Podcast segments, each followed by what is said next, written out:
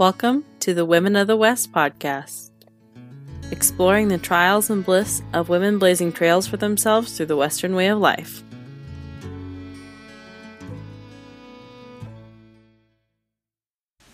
Jessica Castile is the creator behind Tapadero Annie's, and honestly, an all around badass lady.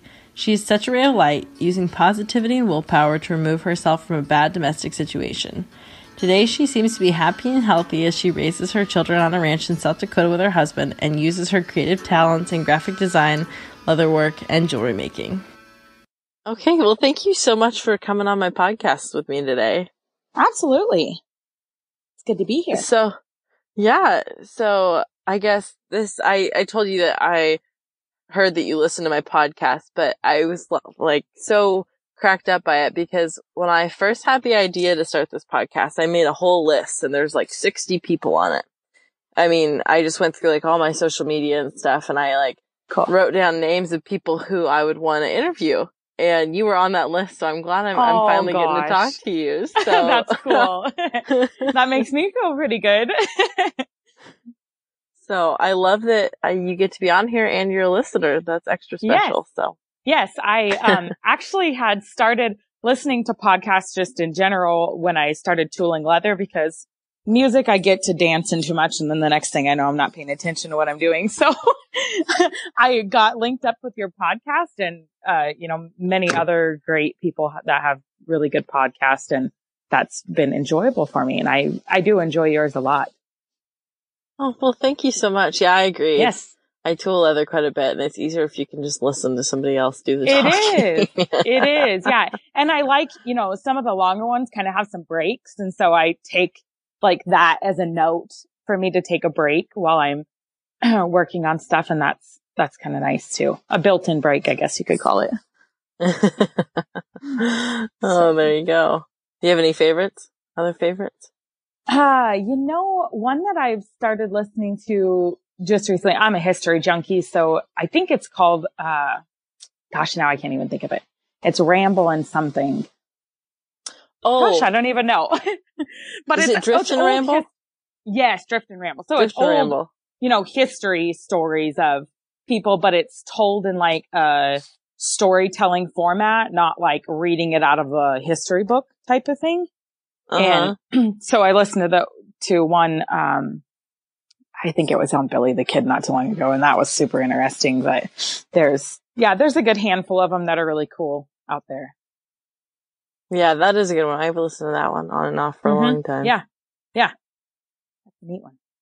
Mm-hmm. So, and give us. Oh, you want to know oh. another cool one? Sorry to interrupt you. Another yeah, cool no. podcast. Yes. If you totally dig like family history, which I'm, like I said, I'm all into history, is Family Secrets and it's uh they have people call in, you know, and they interview them and they're different, you know, different families from all across the world that have secrets about history of their family.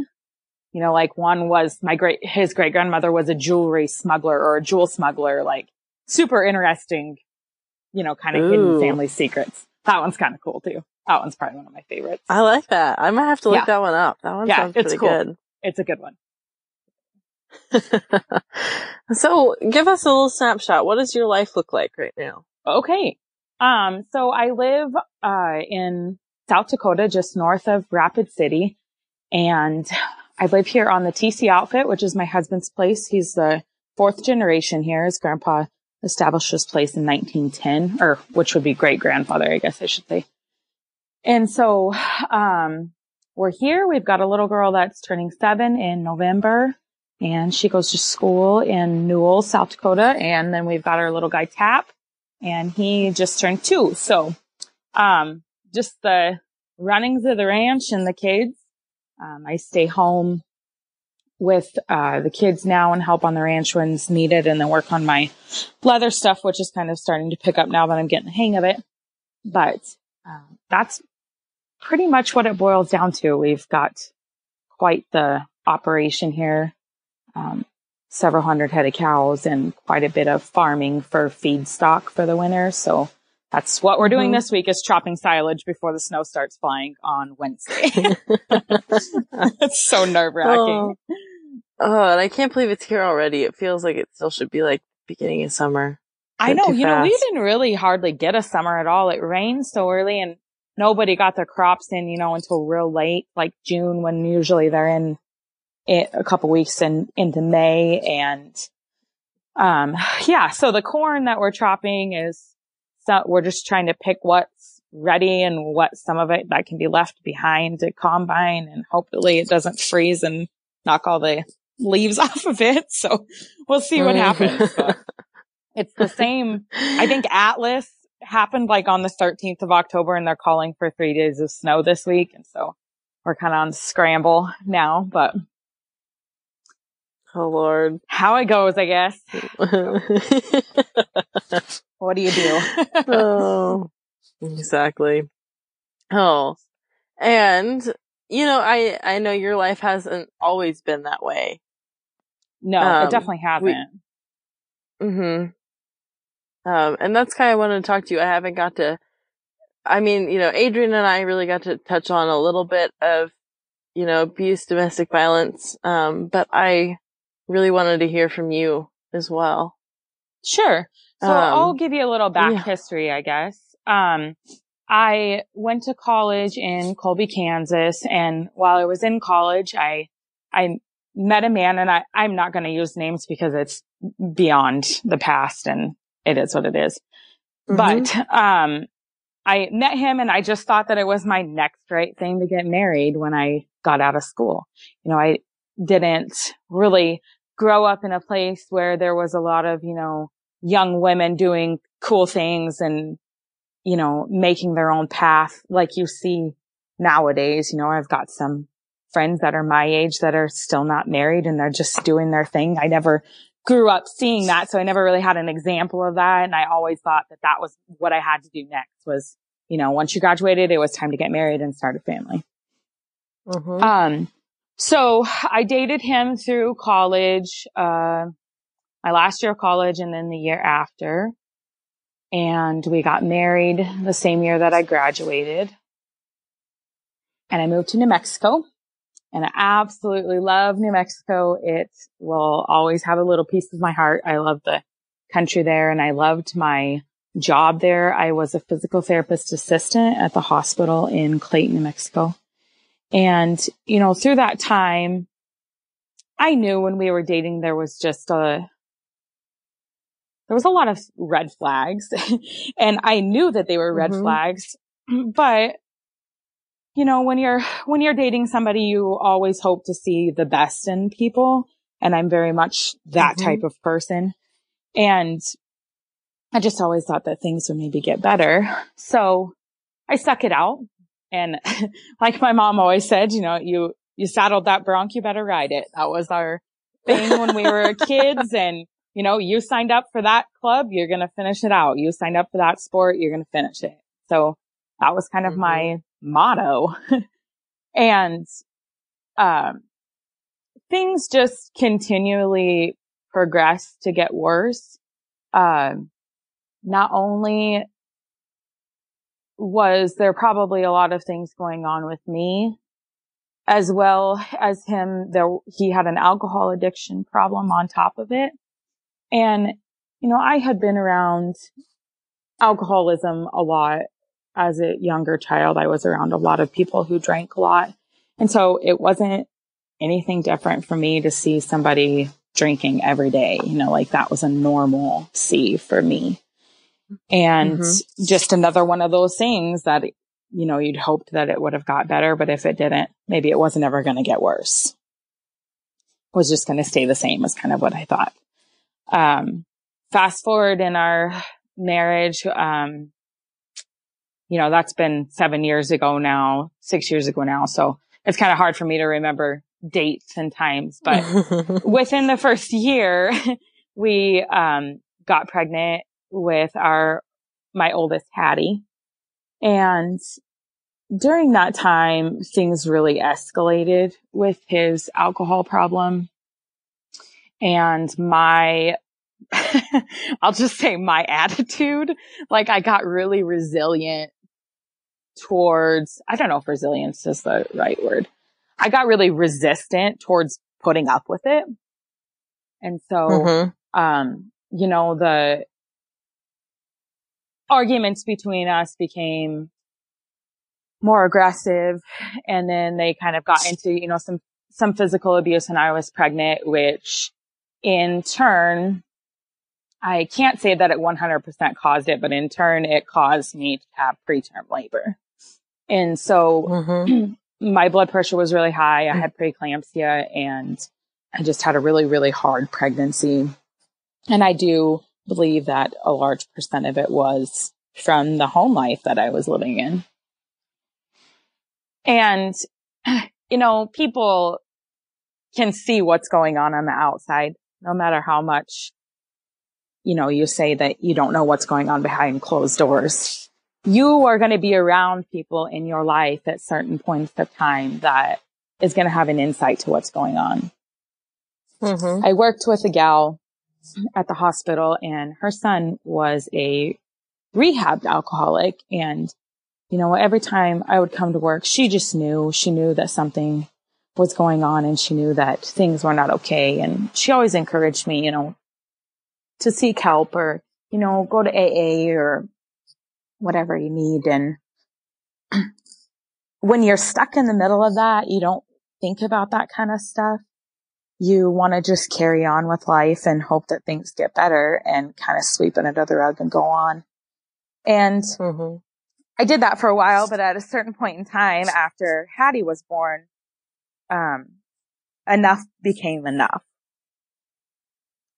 And I'm not sure in how in depth you really want me to go because everybody's situation is so different. You know, there's no amount mm-hmm. of abuse is acceptable but some people just deal with emotional abuse. Some people deal with verbal abuse, which is the same as emotional abuse to me. And some people mm-hmm. have it a lot harder. Some people deal with very, very physical abusive relationships. Mm-hmm. Mine wasn't that to that extent. There was some physical abuse, but most of it was very emotional and very torn down. Um, mm-hmm type of deal. So it took a lot of courage for me to accept what was going on and accept that I was going to be bettering my life, my daughter's life and his life if I left at that certain point of time. You know, I didn't mm-hmm. know that I didn't know what was going to happen. I knew that um, I told myself when I made the decision to leave that when I left, that was going to be it. I wasn't turning back, you know, and that mm-hmm. wasn't, mm-hmm. that wasn't to say that I'm not going to turn back and try and co-parent and be, you know, a better, have a better relationship for Hattie's benefit. That was, I'm never going, I'm never going to be with this man again, period. Mm-hmm. I had had enough and I wasn't going to do the back and forth type of deal. So, um, mm-hmm. I can't even tell you how long it took. Probably a good year from when she was born. I think she was, yeah, we had her first birthday party in November and then in, that following January is when I left. So yeah, just over a year. Mm-hmm. Um, and so it took me that long of a time to, you know, reach out and get some help, get some encouragement from some positive people, talk to you know, talk to some counselors, which I did, and mm-hmm.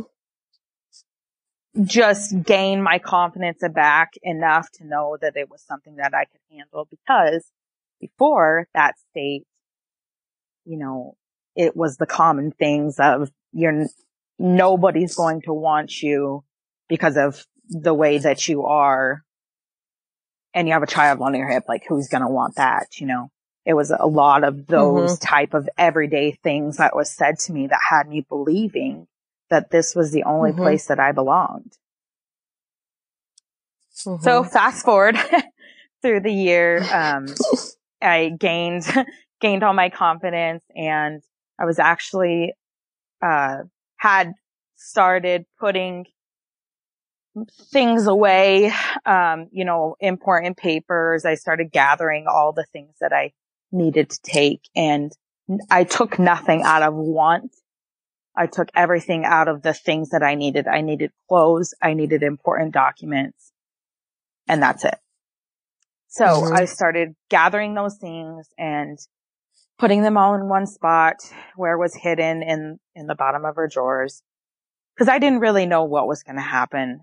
Um, mm-hmm. if I said I'm leaving, you know, cause I had left multiple times and went to town and stayed. And then I ended up coming back, you know, I'm going to make this work. Mm-hmm. I'll be better. I'll, you know, we'll try and do better. And it just never worked. So mm-hmm.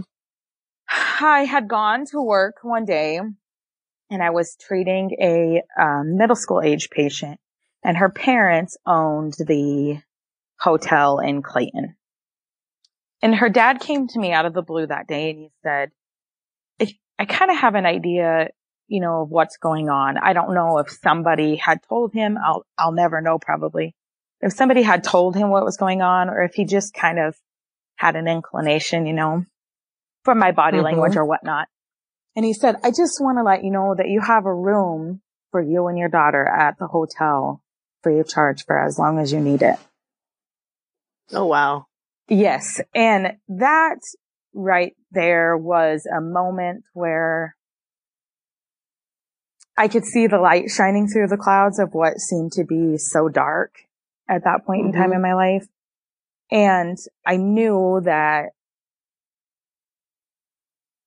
that was a way of God showing me that everything's just going to be okay. Like you need to get to safety first and then we'll go along from there.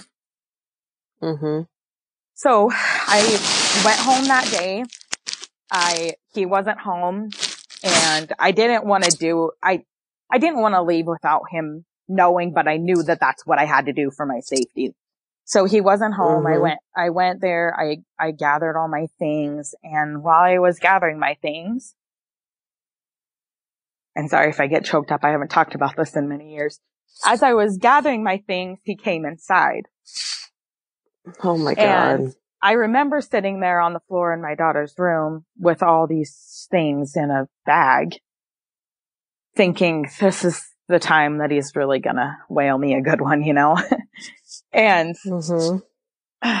just another God moment. And that as I look back seven years later, you know, I really can see where his hand was in protecting Hattie and I through all of this.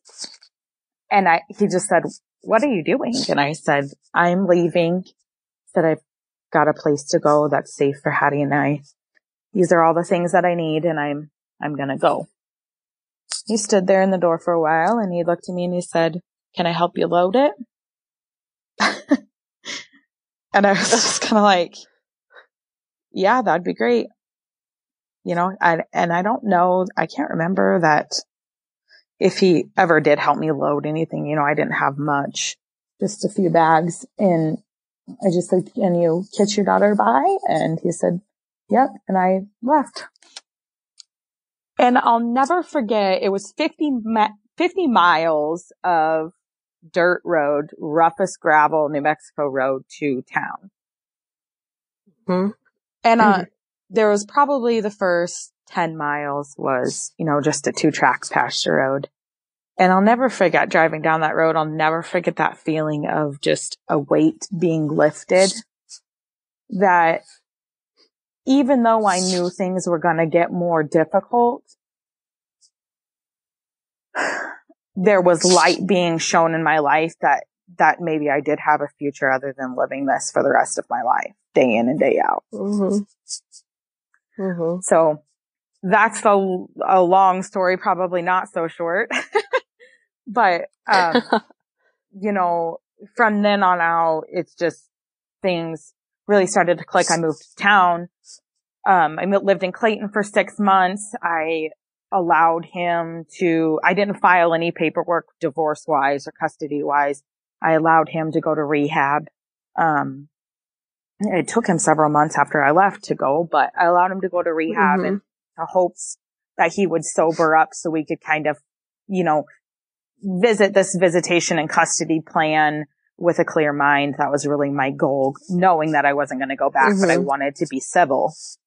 And mm-hmm you know, he went to rehab and then that was a failed deal. He wasn't sober for very long, unfortunately for him. And I hate that, you know, I hate that feeling, but eventually I had to mm-hmm. move home.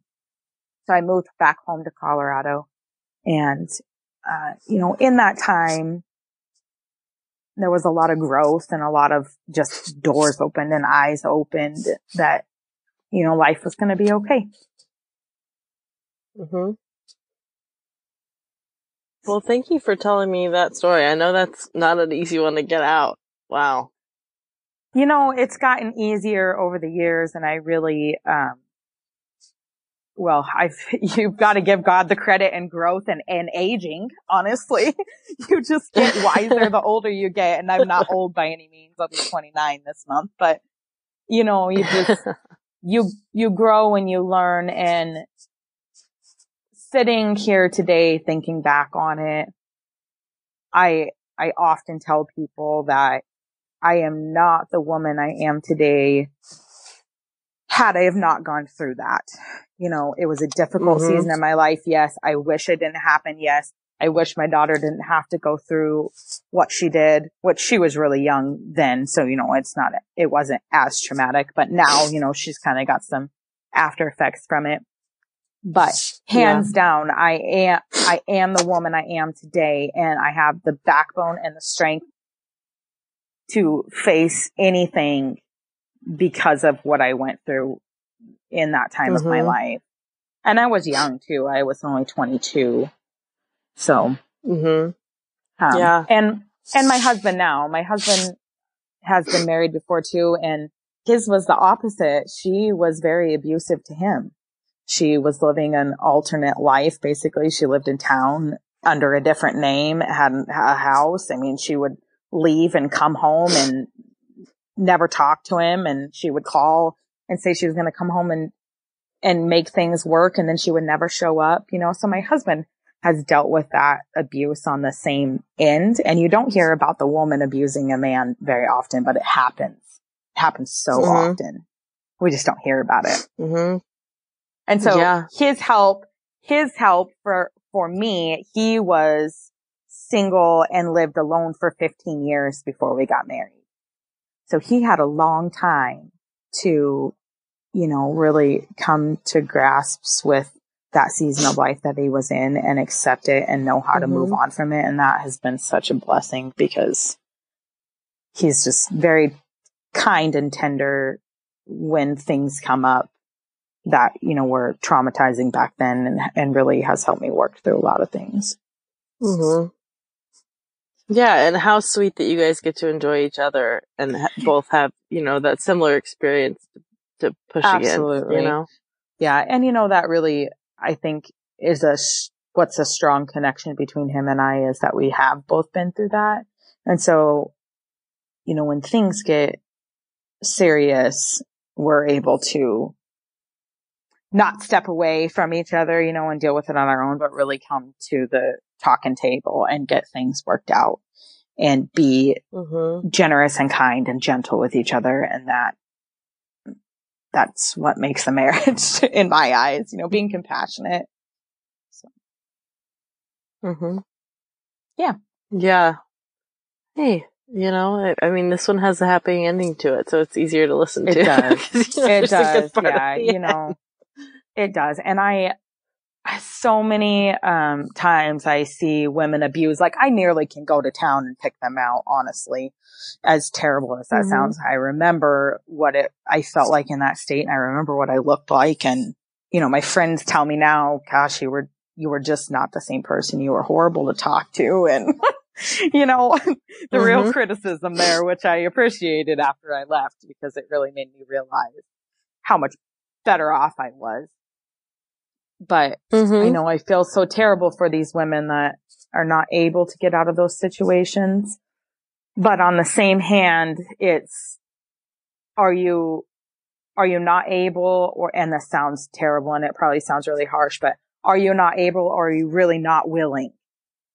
You know, mm-hmm. and it, it comes to a point I've been in both places that you know, you don't want to leave and then you want to leave and you, you think you're, that's the only place that you belong because you've been belittled to believe that so many days of your life mm-hmm. to gotta stand up and you've gotta have courage to take yourself out of situations like that. And it's not just relationships. It's at work. It's, you know, it's every relationship that you deal with day in and day out Mm-hmm.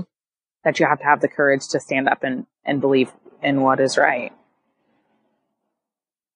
Well, and I often wonder, and I was thinking this while you were talking, you know, it's, it's amazing where these women find the courage when you have had, you know, every ounce of self-confidence sucked out of you by this other Yes. person, you know, like Yes. you wonder, where does that come from? It, it is kind of an act of God, you know, It just is. that It absolutely is. it, you know, and I, I can, you know, I can empathize, but like, I even think how hard it's been for me to leave past relationships that weren't abusive, but they weren't good for me, you know? Mhm. I cannot imagine how hard it would be to make that decision if there was that extra ingredient to it. I cannot imagine. Yeah, it's very difficult. And, you know, I won't go into a whole lot of depth uh, what it was like growing up out of respect for my parents, but my, I lived in a home where there was a lot of alcohol drank by my father. And, you know, I just, I knew what it was like growing up and I did not want that for Hattie. I absolutely did not. I would have, I would rather her go through what she has to go through now, balancing and trying to figure out what it's like to have two fathers in her life than Mhm. to have to deal with the emotional trauma that she would have had to deal with every day, you know, because I, Mhm. I know wholeheartedly that if I hadn't have left, he would still be drinking. And he is sober. He's been Mhm. sober for five years now, as far as I know. And we've kind of made Mhm. some amends on some things, but you know, that's not guaranteed for anybody, unfortunately, dealing with that battle. So Mm-hmm. yeah, it's a difficult Yeah. decision and it, I really don't know where it came from. I don't know where the courage came from and all. I, the only answer I have is, is it's a God thing because he alone is the only one that can, you know, lift you up and whisper to you to pull up your bootstraps and suck it up and go on with Mhm. life. You know, Yeah. I remember being in high school. I was, Absolutely. a, I was just this waspy little thing when I was in high school. Lots of self confidence and, you know, did not have a care in the world of what people thought of me. Just did my own thing Mhm. and was my own person. And it's, um, you know, I'm back to that now. I'm back to that kind of hold, where I hold myself. You know, it's changed, of course, when you're 18 to when you're 29. It, that you, Mhm. it's a different kind of self respect, but, um, for it to just be knocked right out from under you and so quickly just still blows my mind that one person has the ability to do that so quickly Mhm. to a self-confident person just is still, it still blows my mind and I don't know how to address it. You know, I don't know Mhm. what to say to somebody who's like that, but it happens quick. Well, and that's the one person who should not, you know, that your partner is such a, you know, they're almost spiritual like that, you know, that's the Yep. one person who should never do it to you. And, ha- and most of the time it is the person that is in that role and has that power and, Absolutely.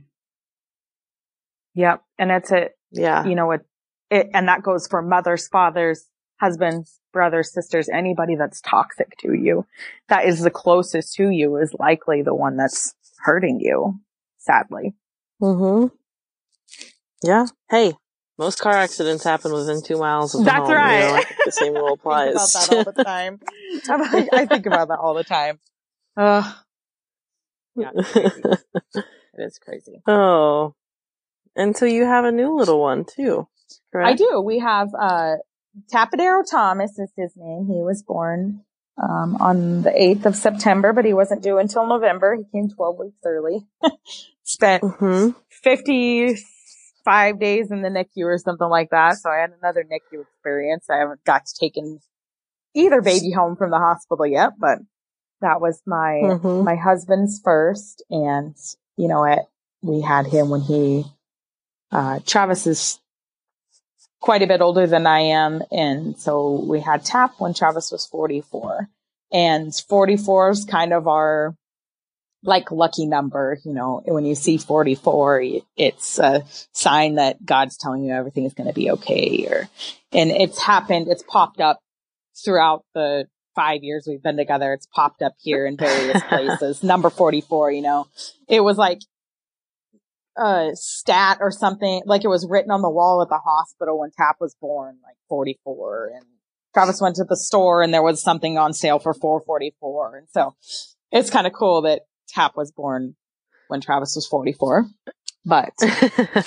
cool that he, um, you know, is now the fifth generation and the TC mm-hmm. outfit gets to go on again. So that's pretty neat. Mm-hmm. Yeah. Very fun. Yeah. Uh, no, I'm totally sharing one of your guys' wedding photos for this episode because you guys have literally the sweetest wedding photos I think I've ever seen. Thank seen. You. Oh, Thank oh, they're you. so cute. It's, uh, that wedding was just magical. So I think I've posted a backstory on my husband and I that I met my husband when I was 16 at a ranch rodeo that my mom puts on in Hugo, Colorado, which is an awesome ranch rodeo, by the way. If you ever down that way, you should go in June. But, um, you know, I had grown up in Colorado and been around more like Southern style cowboy. And, and here's my husband, the, the, the buckaroo flat hat, all, all the buckaroo vaquero things. And I had never seen that before ever. and I was like, you are something from another land. you know, when you're 16 and you think, ooh, they kind of, you know, you kind of get smitten with them. Well, of course, the age difference was too much when you're 16. And so we, uh, just had saw each other on and off through a couple ranch rodeos, you know, and visited with their ranch rodeo team, became good friends with my family and they would stay. And then the last time I saw him was I was engaged to get married and, you know, he kind of took that as, you know, that, that chance is flown out the door. Probably never gonna, that's never gonna happen, even if there was ever a chance of it happening. And while I mm-hmm. had left in that time that I lived at home, we got connected again. So it had been eight years since we had seen each other. So yeah, that's how I ended up here. He said, Hey, do you want a job? want to be my hired hand? so I was his hired hand and now I'm his hired hand with a ring on. So yeah. Oh, that's pretty uh, good. Great. Yeah. His, hey, you know, our the story's world in mysterious ways. It does. It does. Yeah. And I, you know, I've known him for 12 years now. I figured up today and I it's taken me 12 years to get, get to him, but that was well worth it because I appreciate the things that I've had to go through to get to where I am today. hmm What a way to look at it. And yes. I love that you are so appreciative of, of, you know, it seems like it took a lot from you, but like you said, you wouldn't have been the woman you are today if it hadn't happened. Absolutely. Absolutely. And it's taken a long time to accept that, you know, at some point in time, you've got to let go of what happened to you and find a positive in it and make it, make it something that's beneficial for you. You know, there's a lot of, there's a lot of things I went through. You know, if I had to write them on the list, the list would be comparable at this stage in my life of the crap things that I went through. And on the other side, how they benefited me. Mm-hmm. But at a point in time, it, after I left that, you know, the, how it benefited me side of the list would have been blank. Mm-hmm. So it's, it's taken a long time. so one question I had written down is what advice do you have someone who finds himself in that tricky situation of being in a relationship that, you know, is not good for them, whether it be abuse or just, you know, I mean, it, it, it doesn't have to be abuse to not be good for you, you know? Mm-hmm. Right. Um, but, but like, what is your advice that for someone that finds himself in that spot? I had a feeling you were going to ask me this question today, so I've been playing it around in my head all day. I, I think my best advice would be to follow your gut hands down. I cannot even tell you how many times through that relationship did he leave the, leave the room and I was like, Oh my God, this is not right. This is not how this should feel, you know, and even growing up in the situation that I did, it wasn't bad, but it wasn't super, you know, I would say. Mm-hmm. Um, you know, it's still, I still knew that this was not acceptable to be talked to like that or treated like this or have to constantly wonder where you are going to get in trouble, you know. So mm-hmm. I think that's my best advice is your heart knows the desires that it needs to feel loved and appreciated and safe that when something doesn't go right, you're gonna, you're gonna have something in your head that says, this is not okay. Is not how mm-hmm. this is mm-hmm. supposed to be. And listen to that, you know, and that goes with anything. If you're in downtown and you're feeling a little funky, like somebody's watching you, you know, your body's gonna feel that. You're gonna, you've got to find a way to listen to that intuition, is it? That you know, mm-hmm. something's just, just not right. And I don't know mm-hmm. if that's good advice, but I feel like people are really out of tune with their minds and their hearts and their souls, I guess. Mm-hmm. And that takes a lot of work, but you really, your body really does know when your heart really does know when something's not right. It's your mind mm-hmm. telling you that it's going to be okay. Yeah, yeah, your rational brain. What do they yes. call it? It's like your your subconscious and then your ass. Yes. I don't know, but I get you exactly. I always think, how many times have I gotten in trouble listening to my gut? Zero. How many times have I gotten in trouble listening to my head? A lot. yes, yes, yeah, yeah, definitely. Trying to teach that to my mm-hmm. kids now, or my oldest now. She's got a friend in school that is a little sassy. and she wants to get in, she's trying to get Hattie to get in trouble with her. And I'm like, is that feel right? No. Yes, it looks fun, but it's not, you know, you need to listen to what your heart says that it, that's probably not an okay thing to be doing. So it's a hard lesson to learn when you're seven.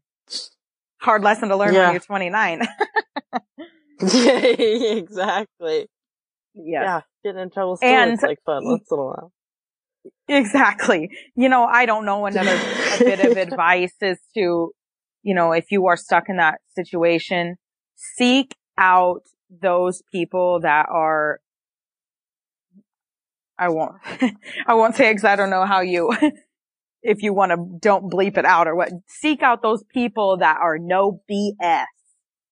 You know, like everybody's got one of those friends that is just a little bit blunt. And when you leave their presence, you're a little pissed at them. Find one of those mm-hmm. friends because they will tell you what is up. Mm-hmm. And sometimes you need a little bit of harsh reality to give you, open your eyes a little bit to see what's going on in front of you. So then you can accept it and have the courage to stand up and fight against it. Mm-hmm. That's how that yeah. boss and if you don't, that I worked for Yeah, she just told me how it was. hey, you, you gotta love it though, cause, you know, I think, and it's, it's funny how, I don't want to say older women, but you know, you and I are both still in our twenties, but like, there are these women who have much more experience and wisdom than we do that just kind of plop into your life at the right time and absolutely call you on your shit and then move on. And you're like, absolutely. How'd they mm-hmm. know? you just got schooled, sister. Mm-hmm. Yes. Yep. Mm-hmm. And be that person for and your friends you... too. You know, I, I've got a really good friend here who they actually used to work for us. She was in a horrible, horrible abusive marriage right here in front of our face. You know, I, and that was before I lived here, but the first time I ever met her, and met her husband, I was like, something's, I told my husband, I said, something's going on. I said, she's, mm-hmm. something's not okay in that house. And uh, not that long after, six months later, you know, they had quit because he threw a temper tantrum and left and she opened up to me and, you know, said, if this happens one more time, I'm probably going to die, you know, that type of thing. It was that bad. And I, wow, you know, I had to get really blunt and really harsh with her. Like nobody's going to save you from this. You have to do this yourself. You've got to, you know, put the steps in to get out of there. And I will Mhm. be here, you know, we'll, we'll come get you in the night, whatever you need, but you ultimately have to make the decision for yourself if you're going to continue to live that life or you're not. And her and Mhm. I are the dear, I mean, she's my dearest friend nowadays. And we just Mhm. have that type of relationship. We, you know, you, you need those type of people in your life. Keep you on the line. Oh yeah, and you know, I'll I'll never forget. My mom told me this story. You know, one of her really good high school friends was in this abusive relationship, and you know, my mom went to go get her, and she just couldn't do it. You know, and my Yeah. mom said walking away from her was the hardest thing I had to do, but I had Absolutely. I, you know, for my sake, I had to say, you need to, you need to make the decision. I'll be there when you make the decision, but I can't be right here right now if you're not going to make it. absolutely. And- yep. And I heard that as a young woman, and I, it still resonates with me, like how hard that Mhm. was for my mom. You Yep. know, but you can't force somebody into it. You can't force them No, to see the can't. light. You can't force them to leave. You can't. You know, and you that's know, where I got to unfortunately, the it point. is a.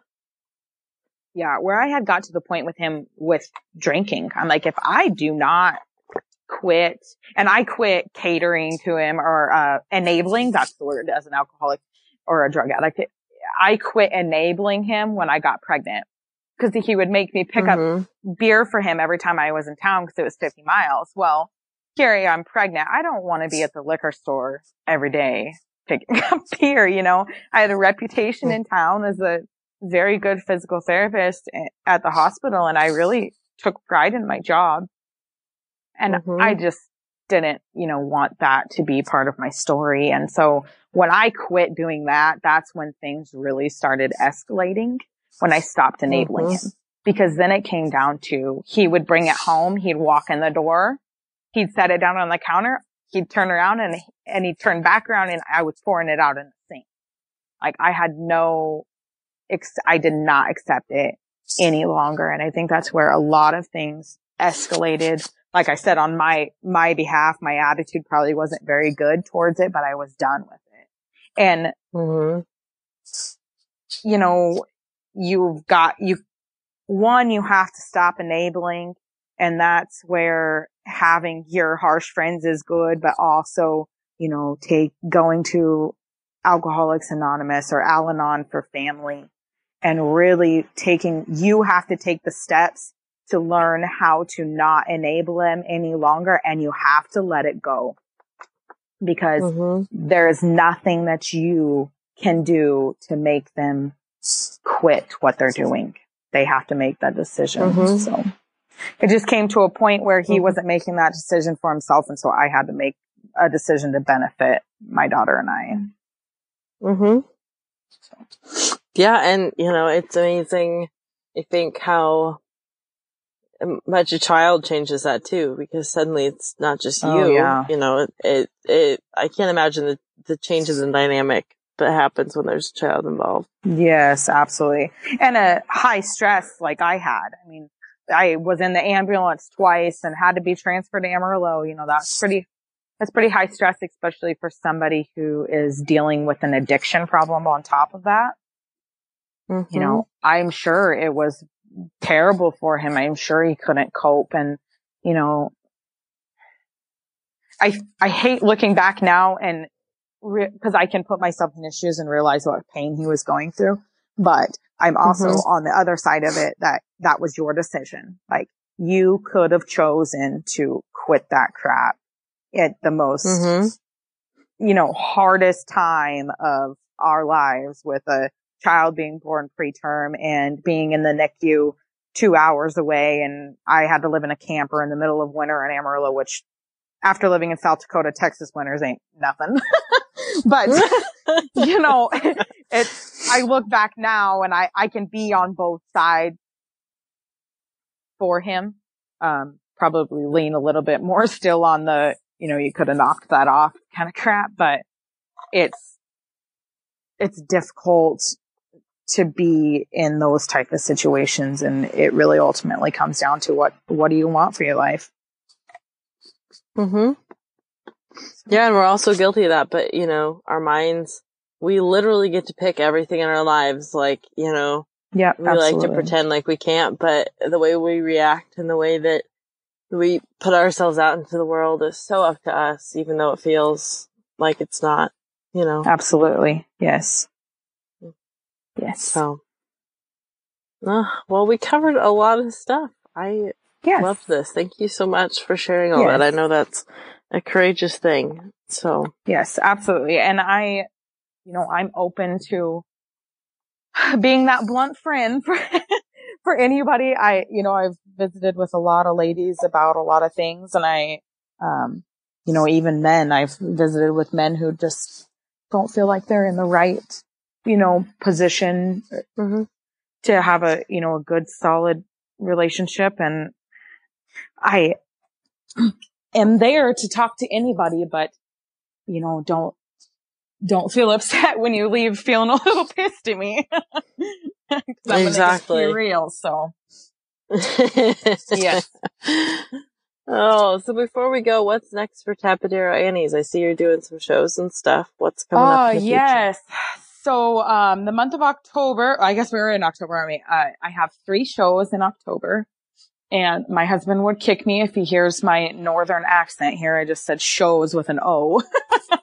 but uh, I have three shows in October and then I've got one in November and a big two day one in December. And then I'm going to hunker down for the winter and hopefully get things back on my, going on my website. I haven't had things on my website for all of fall, just going to all these shows. It's hard to keep it updated with mm-hmm. all the things that I have. So um, mm-hmm.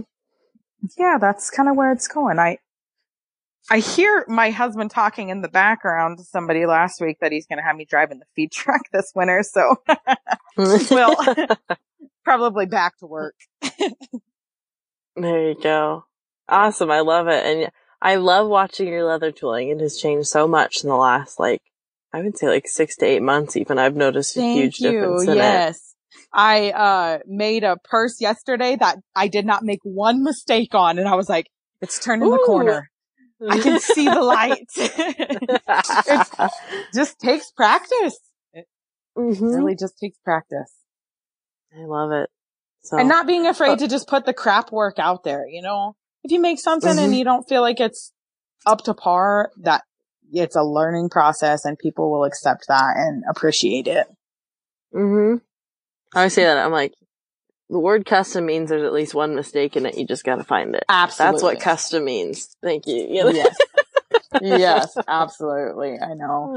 And I like mistakes. I like things with mistakes that, uh, I'll never forget this, not a couple weeks ago. And sorry to hold you up if we're going too long, but my husband, oh no, um, no, no. my husband is like a perfectionist. Like everything is I don't know if you're familiar with the Enneagrams, but he's like an Enneagram one, which is the perfectionist. That's the title. And so mm-hmm. everything has to be measured, leveled, you know, straight lines, blah, blah, blah. And I am not that way at all. I don't like straight lines. I don't mm-hmm. like things that are in order. My you know, he always comes down to the leather room. He's like, why are all these tools on the bench? I said, because I like them there. That's where I can find them, you know? Mm-hmm. And one day we're driving down the road and he, he's quiet and I looked it over at him and I said, do you want to know something? You want to know a secret? And he said, yeah, I want to know your biggest, deepest secrets. I said, I don't like straight lines. I said, I don't like them. They just, they just look too stuck up or too fritzy or something. And he, he just shakes his head at me. He's like, I don't know what to think about you. but yeah, it, that's probably been the hardest thing about purse building is straight lines. They do require that. So yeah, at least one. Be if you get a, one. if you get a custom piece for me and it doesn't have a straight line, then just accept it that it's my creativity. so Oh, I love it. Well, thank you so much again for doing this interview. This was so special and I am so Yes, glad that we got you on here. So Hope I can open somebody's eyes for a point in time and hope they feel like that courage is building up in them and that they're strong enough to do the hard things that are in front of them, no matter what it be. yeah, absolutely. Absolutely. I love that. Okay, thank you so much for taking the time to tune in. Jessica left me filled with joy, full of thoughts, and very inspired. So you can find her on Facebook or Instagram at Tapadero Annie's. Once again, her name is Jessica Castile. She does beautiful leatherwork, beautiful jewelry making. Honestly, just a really cool gal. Give her a follow. Thank you for listening.